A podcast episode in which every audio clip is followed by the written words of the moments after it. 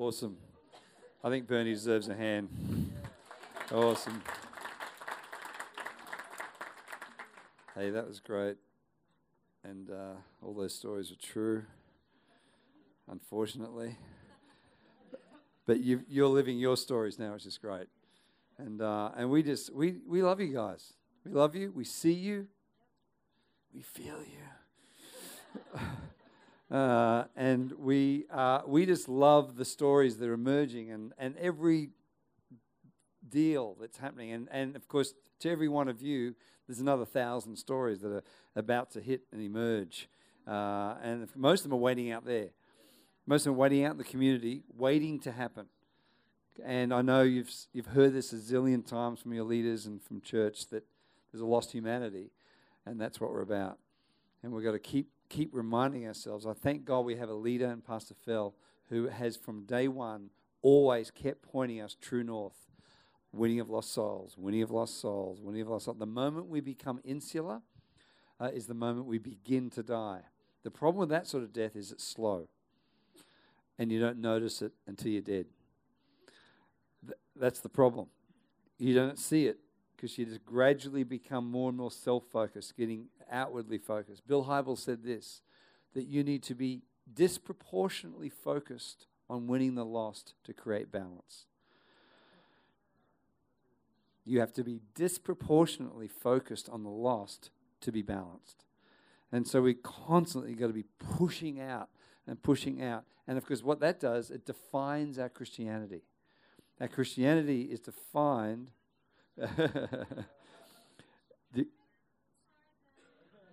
I was just about a great point. Is all good? No, that's right. I'll do it. We'll do it again at the end. We'll do it at the end. And so, it, anyway, defines our Christianity. Christianity, by definition, is about others. And so, and I think you know that's what this is about. And without getting too big I mean, we've talked about big picture tonight, but that, though I just went really big. I just went massive to like the ultimate thing, the Great Commission. But really, that's the small thing as well, because it's about every every every little person we meet, every every connection, like Jazzy was saying earlier. Every every no matter who they are, and no matter what young adult. Well, it doesn't even have to be a young adult. You guys can connect with anyone.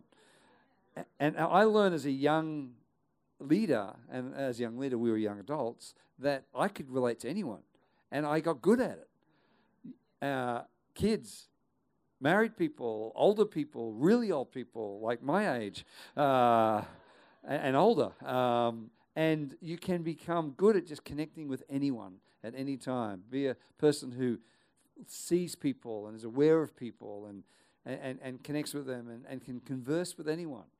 And, and, and knows how to build them into the life of the church. I said to the leaders earlier that everything you do, everything you say, and every attitude you carry either builds or destroys the church. And so be a builder, be an edifier of, of the house of God. Uh, and, and, and, and as people are watching you, it's either confirming people's fears of who Christians are or it's creating a new image of what God can be. And, and so that, that's a thing. That's a pressure. That's a good pressure. As a result, we grow up to be what God has called us to be greater people, incredible people, big people who, who live beyond what any capacity you ever thought you were capable of achieving. And that's a God pressure. The world puts a wrong pressure. The world puts a pressure of achievement, but the kingdom puts a pressure of change and a, and a pressure of transformation and image building. That's the pressure we need. And as a result, behavior follows that naturally when the world is all about performance and achievement, you'll end up achieving, but that's not the pressure you need. The pressure you need is to, to be conformed into the image of God. Paul said, My struggle, that I labor and struggle to see people established in God and, and, and, and, and, and Christ formed in their life. That's the battle, that's the pressure. And the greatest thing that you can experience is that as you do that yourself, then you become a person who labors for that to form in other people. And I burden, I agonize over that daily when I see people not following Christ or move away from God. The pain as a leader to see people not pursuing and not following God's purpose and destiny for them is great because I know the end result of that is a destroyed life. But, but our, our job is to see that shift around and to see what's in here multiply. So just I'm going to do a little drawing because I'm I'm an artist, and uh, it's good that no one laughed, but you will be in a second. Trust me. I have no idea how to do what I'm about to do, uh, but um, you know, I'm sure your leaders have talked about the two train tracks. The two train tracks that we're moving into that we have is is weekend and connect. Everybody say weekend, weekend, and connect. But that's not the vision. That's not the vision. They are two rails on which, and here we go. Oh God, I'm just going to be really rudimentary here. on which my you can't believe my daughter was an architect, is an architect, and she figures out dimensions. Anyway, how do you how do you draw something? That's a train.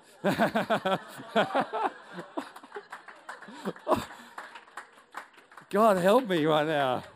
I don't know how the wheels got in the carriage, but anyway. Andy, come and help me here. You know, no, you're not, you just leave me out here to dry and hanging out to dry. And, and that's the carriage, but the carriage is meant to sit on the wheels, which sits on the tracks. And so the carriage, or the, or the, or the the cabin of that train is not the vision either. That's the vehicle, and that's called the church. The church sits on these two tracks weekend and connect. But inside that carriage, and I'm not even going to attempt to do this, there's a whole bunch of really beautiful people. And I think I'll turn the wheels into the people. oh, see that? Oh, oh, you know, inside the train is the people, and that's the vision. The vision is the people. The vision is the people. The vision is not the carriage. The vision is not the, the, the, strategy, which is we can connect. That's not the vision. The vision is the people. And if we can keep that in mind, that it's about every individual lost person and the purpose that God has called them to. And every one of them have giftings, every one of them have dreams, every one of them to see that grow. And the vision is to see this thing the, the, the, and of course, the train tracks with the train on it are heading somewhere. So where's it going? It's not. We're not just going over cliffs or, or just round and round in circles for no sake. There's, there's an end in this, and the end is the glory of God. That's where it's going. And if you stay on the train, you'll get to the glory of God. That's the thing. That's all you need to do. If I can say, just stay on the train, and we'll get to the glory of God, which is great. But our, our job is then, see, when this church first started, it was this tiny little caboose. That's all it was with 12 people. Pastor Phil in his blue safari suit and, uh, and, and 12 people and, and, who really didn't know what was going on. But then we came along and, and there was 20, you know, maybe 20 people by then. And then after a little while, there's 50 people. I remember when we were 50 people and Pastor Phil said, we're believing for 100 people. And I think, I thought to myself, no way. 100 people. And then I thought, I don't know whether I want 100 people. That's, that's like, I like 50 people. 50, I can cope with 50 people. I know 50 people. 50 people is my people. 50, it's 50 new people who I don't know. I don't know whether I like those people. It's like, and so this is, I felt like this weird resistance, like, like desire to go, to see growth, but then this like, this sort of little selfish thing jumped on me, like, oh, I resist that thing. I bind it in Jesus' name because I didn't do that. But there was this, just a moment. It only lasted about three seconds. But then I got all excited about the growth, and, and 100 people came quickly. 200 people came quickly. I remember we hit about 300. It was like, awesome. And then Pastor was going, we, we're going to see 500 people. I'm like, 500 people? Wow, that's awesome. But we saw 300. We'll see 500. That's easy. And suddenly now I'm like, I'm the biggest believer. You know, I'm the biggest, like, you're going to see this. And then we hit 500. And then he said, we're going to believe for 1,000. And and this all happened. This all happened within two or three years. By, by the fourth or fifth year, we were hitting 1,200, 1,300 people. And it was out of control. It was chaotic. We didn't know what was happening. And, and it was, it was, there, were, there were 30, 40 people every altar call coming to Christ. They were all young adults and they were surfers and university students. And suddenly, God was in our midst doing things that was, we weren't capable of doing. I believe that's going to happen again. And guess what? You're the guys are going to be seeing it. You're the guys who are going to be going, hey, guess what? Uh, here's what we're seeing. And, and, and we'll be maybe in some other you a city preaching in a certain thing, and we'll be getting texts from Josie going, "Hey, there 50 people got saved tonight. And there were there were 2,000 people at the meeting tonight, and we got to start a second Sunday night meeting." And I'll be like, "Yeah, go for it. That's awesome." but see, who can see that happening? Anyone? That's the thing. The vision is the people. The vision is the people. But you've got to stay on the train, and the train has got to stay on the tracks. And our job as leaders is to keep the train on the tracks. Your job is to stay on the train and get as many people on the train. That's easy. That's as simple as I can make it. So I think we need those visual pictures. You know, there's a, there's a, um, great visual picture uh, up there, and I just want you to just get that printed deep in your in your mind, your spirit, because it'll change your life. You know, like in Acts six, I love the book of Acts because you know, see along this train track, we could. Bernie started telling sections like stations along the train track. And we, it'd be awesome to do a timeline at some point and you know, day one this happened and year one this happened and, and, and, and journeys, places along the journey. We are on one of those stations right now and a whole bunch of new people are getting on board and we're adding a few train carriages to it and we're about to enter another stage of the journey to the next station in acts chapter 6 i love the book of acts because really the book of acts is a, is a series of stories of what happened in the church and, and, and the growth that came as a result. In Acts 6, it's one of those examples. They had a problem.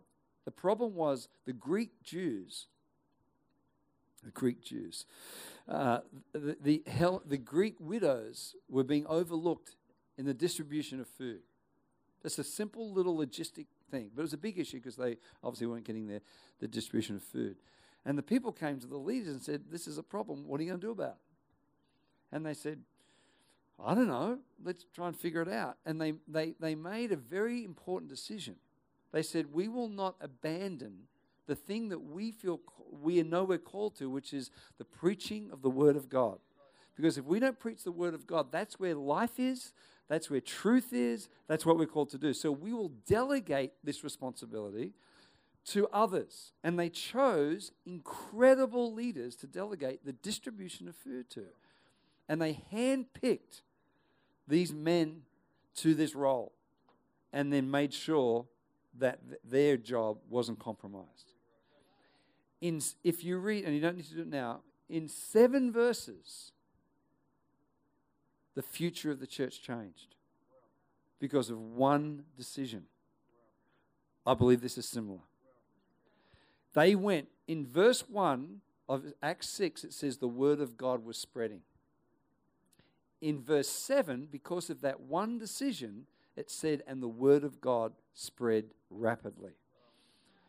It went from addition to multiplication in seven verses because of one decision. This is one of those. I believe God is shifting us and taking us into a season of multiplication because wise, considered, prayerful decision is made and you guys are the seed. That word is a word from God. This is a seed of what God had intended right from the start to be not a seed. Okay, here's, but here's the deal. And I'm just going to speak for five more minutes. Is okay? Because the basis of this, the, co- the, co- the more, I'll get this out, the more core issue is not the method. The more core issue is the spirit. And the Spirit is one of unity.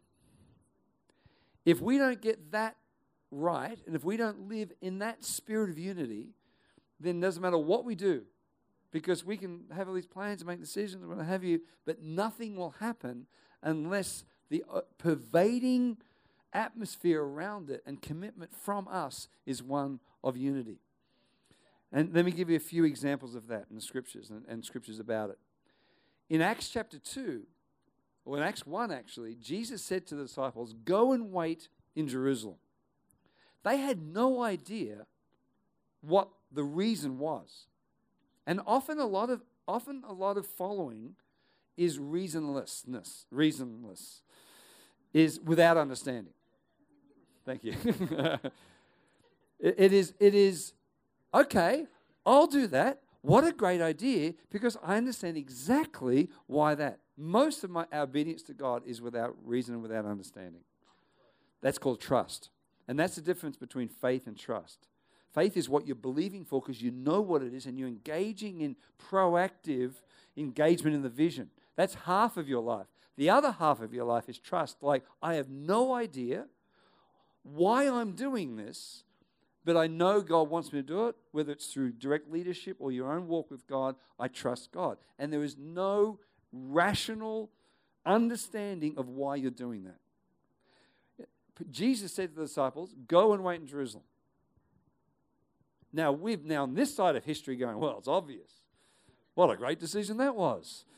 Uh, it's, and it's, idiots, of course, you know, just do it, you know, like, you know.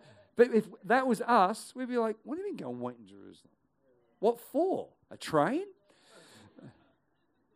Yeah, the glory train. Thank you. There's a glory train coming.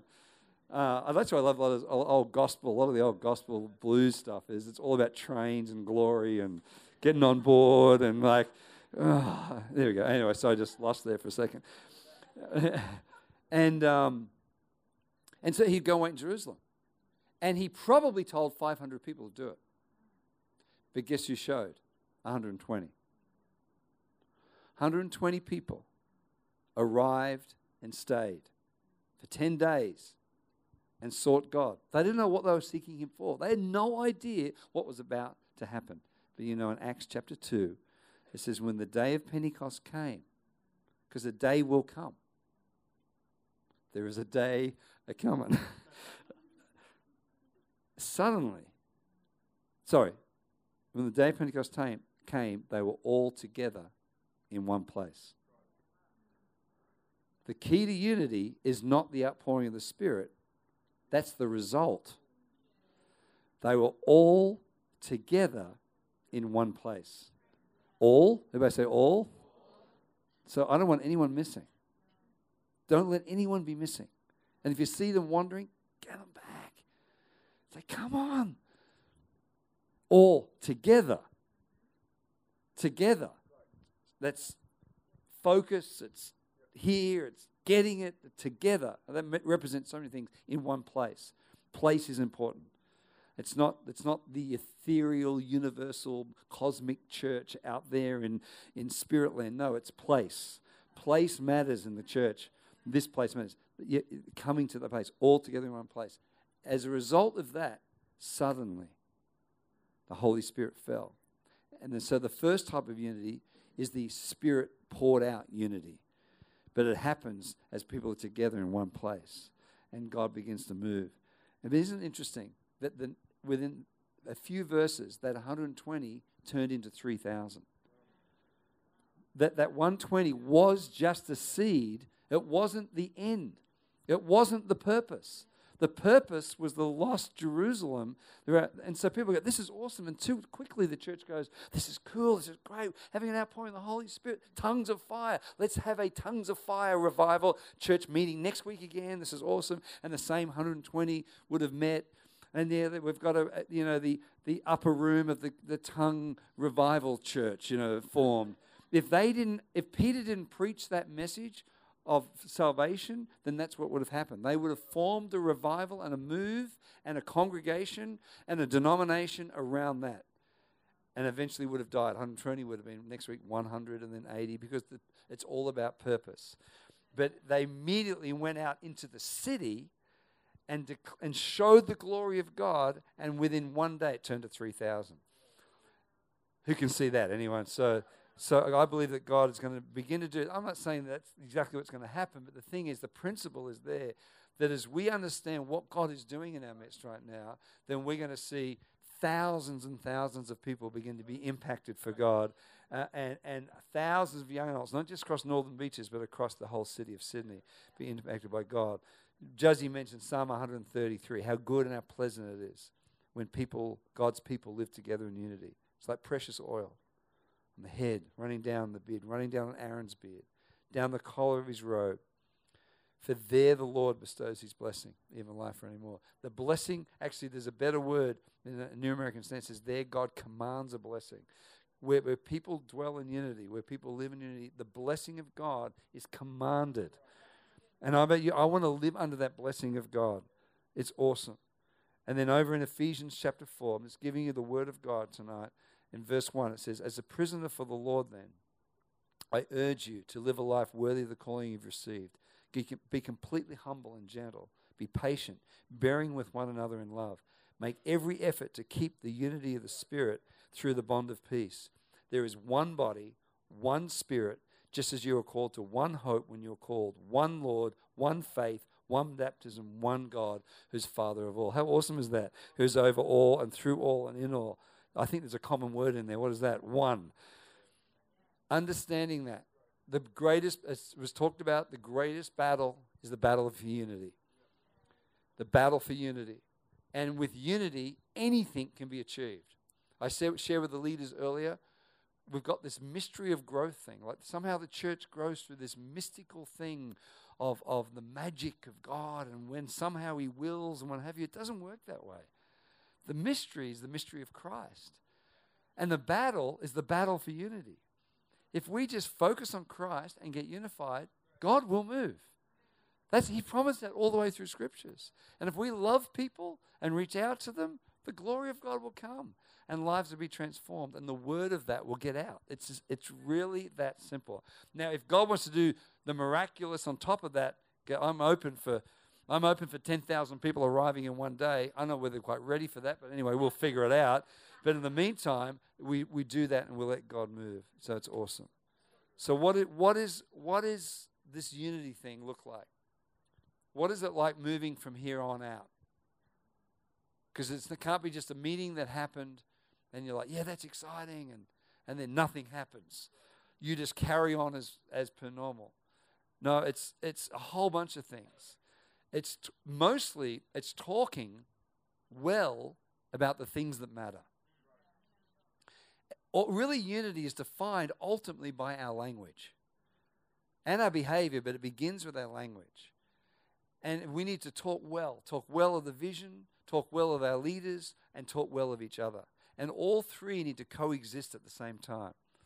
If, we don't talk, if we're talking well of our leaders but not well of the vision, then it will create disunity. If we're talking well of the vision but not well of our leaders, we're still in disunity. If we're talking well of the vision and well of the leaders but talking against one another, we're still in disunity. We need to talk well of one another and the vision and the leaders all at the same time and be diligent with that and go, yeah, this is awesome. You may not understand everything that's happened. You may not understand every, why everything is happening. And it's in, in the place of lack of understanding that your unity is tested.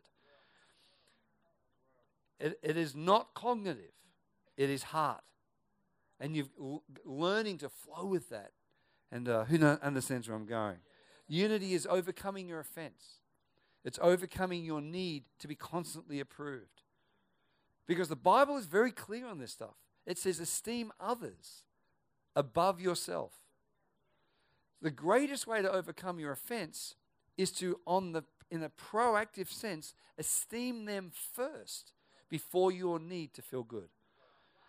And the, the moment you begin to esteem them above yourself, you're in a secure place. Security and confidence is not being at the top of the pile, it's being at the bottom of the pile and being confident about it. And it's being okay with that. I'm okay. Jesus did. He humbled himself from God, from godness, from divine nature to the bottom. He put himself down the bottom. And in due season, God exalted him. How awesome is that? And he didn't do it out of lack of confidence, like, oh, I'm going to lose, I just deserve it bottom. No, he knew who he was, but he humbled himself, got himself low. As a result, God, man, I'm going to elevate. You. He blessed him, everything, because God opposes the proud and gives grace to the humble. So unity is a spirit of humility. Unity can only be developed in a culture of humility. That's the only place it can happen. Because otherwise, it's political. It's and it's it's you know dog eat dog and oh we're unified and no we're not. We're not unified. When you esteem others, no you go. No, you're better than me. No, you go. You know, because people say to me, "How come you get all these preaching gigs and all this stuff all over the world?" I'm not looking for it. I'm hiding from it. All the, I'm like, no, he goes, I don't want to do it, I don't want to do it. And I, people come to me and said, how do I get on the circuit? How do I preach? I'm like, avoid it. don't try and get it. Don't want it. Be reluctant. Get it. Let others go, you know. And then God somehow, I don't know, it's a weird thing. That's how the kingdom works. Unity is in a place, is developed in a culture of humility, which is important. And see the big picture we've talked about.